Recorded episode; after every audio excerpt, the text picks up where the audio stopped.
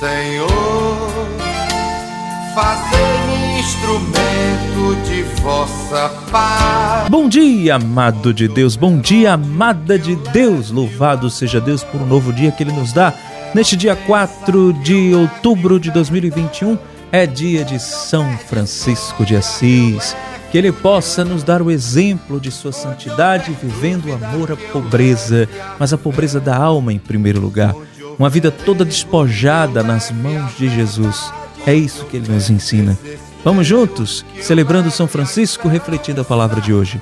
Em nome do Pai e do Filho e do Espírito Santo. Amém.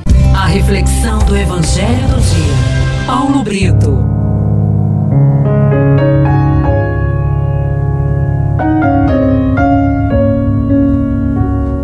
A primeira leitura está no livro de Jonas, começando no capítulo 1 e termina no capítulo 2, versículo 1 e depois pula para o versículo 11 deste capítulo 2.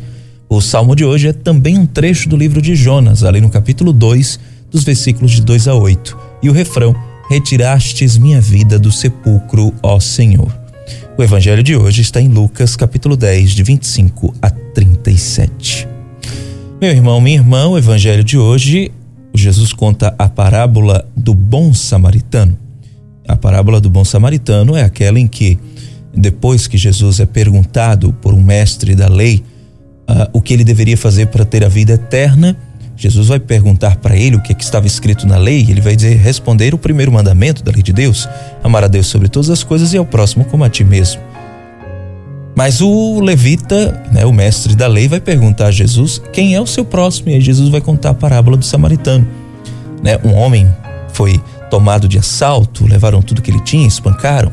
E aí três personagens aparecem nessa parábola. Primeiro, o sacerdote passa pelo homem, mas vai pelo outro lado, está muito apressado. O segundo é um levita, conhecedor da lei, conhecedor da doutrina, também passa apressado e ignora o homem. O terceiro é um samaritano, que era tido como maldito pelos judeus, afastados daquilo que era chamado o povo de Deus, Israel. Os samaritanos se misturavam com os pagãos. Mas o samaritano é quem tem compaixão daquele homem, trata dos seus curativos, coloca ele numa pensão, paga ao dono da pensão e ainda deixa lá para que o dono tome conta daquele homem. E aí Jesus vai perguntar para o mestre da lei quem você acha que é o próximo deste homem. Ele diz: aquele que agiu com misericórdia. E aí Jesus não tem muito o que explicar mais para aquele mestre da lei, porque percebe que ele já entendeu. Jesus só finaliza dizendo: vai e faz a mesma coisa. Ponto. Essa reflexão é importante nós fazermos, minha gente. Primeiro, nós temos o personagem do sacerdote, que vai passar, mas vai ignorar aquele homem.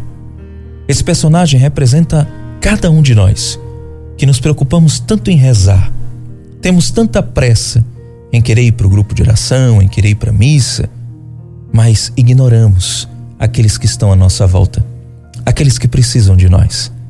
Estamos tão preocupados em estar espiritualizados, mas nos esquecemos de que Jesus também está no meu irmão, que passa fome. Muitas vezes essas pessoas estão dentro das nossas casas, são nossos parentes que estão passando necessidade e nós ignoramos. Por quê? Porque nós somos seletos. Nós queremos escolher a quem nós vamos ajudar. Nós queremos escolher quem é o nosso próximo. Quem é aquele que nós temos que ajudar. Bom, Jesus não faz acepção de pessoas. O próximo é aquele que precisa estar perto de nós. Muitas vezes nós é que temos que nos aproximar dele. De nada vai adiantar a minha vida espiritualizada se eu não a coloco em prática no meu dia a dia com as pessoas que estão à minha volta. Eu não posso escolher a quem eu vou ajudar. Eu tenho que escolher sem preconceitos, sem distinção, sem olhar a quem. Amar o próximo como a si mesmo é isso. Depois nós temos o personagem do levita, é o conhecedor da lei. Representa aquelas pessoas que conhecem a doutrina de cós salteados, sabem os mandamentos de trás para frente, são verdadeiros exegetas da Bíblia, são verdadeiros estudiosos. Eu vejo tantas pessoas discutindo nas redes sociais a teologia, a mariologia, são estudiosos mesmo, leigos que se dedicam a estudar a igreja. Isso é bom, isso não é ruim. Mas o essencial também não se faz: ajudar quem precisa. E da mesma forma que o religioso que só quer saber dos sacrifícios e não da misericórdia, acaba esquecendo do seu irmão. Se preocupam tanto em estudar, em conhecer, em conhecer, em consumir estudo, que esquece dos que estão à sua volta. Começa a ter uma fé tão voltada para a doutrina e para Deus que esquece dos pequeninos de Deus. E Jesus dizia no evangelho de ontem: aquele que receber um desses pequeninos, aliás, no dia antes de ontem, né? Que receber um desses pequeninos é a mim quem está recebendo. Nós precisamos cuidar dos pequeninos de Deus, sobretudo aqueles que sofrem. Há tantos passando fome, há tantos doentes. Há tantas pessoas precisando sequer, pelo menos, de um acalento, de uma resposta, de um conselho, de um ouvido, de um ombro. Mas, como nós estamos ocupados de nós estudando as coisas de Deus, a gente não quer perder tempo com as pessoas que precisam. E aí vem um samaritano, da onde a gente menos imagina. Às vezes a pessoa nem da igreja é, mas faz muito mais do que nós que somos da igreja fazemos. E nós precisamos entender isso. O Senhor, Ele prefere a misericórdia. Eu não preciso saber de qual é salteada a doutrina da igreja. Eu não preciso saber todas as orações, participar dos grupos de oração.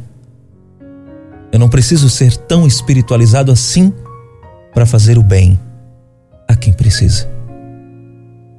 Precisamos parar e pensar um pouco. Há muitas pessoas que estão à nossa volta precisando ser amadas e nós estamos pensando e olhando para o nosso próprio umbigo. E por isso muitas vezes essas pessoas vivem a mendigar o que nós temos, mas nós queremos guardar só para nós. É preciso pensar. Existem pessoas precisando de nós. Existem pessoas precisando de Deus. Vamos rezar. Ó oh, Mestre Senhor, Narras com sabedoria e maestria a encantadora parábola de um samaritano que trata com misericórdia o desconhecido que fora vítima de assaltantes.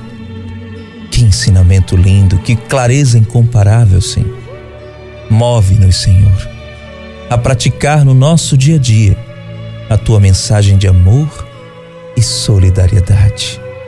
Que façamos a mesma coisa.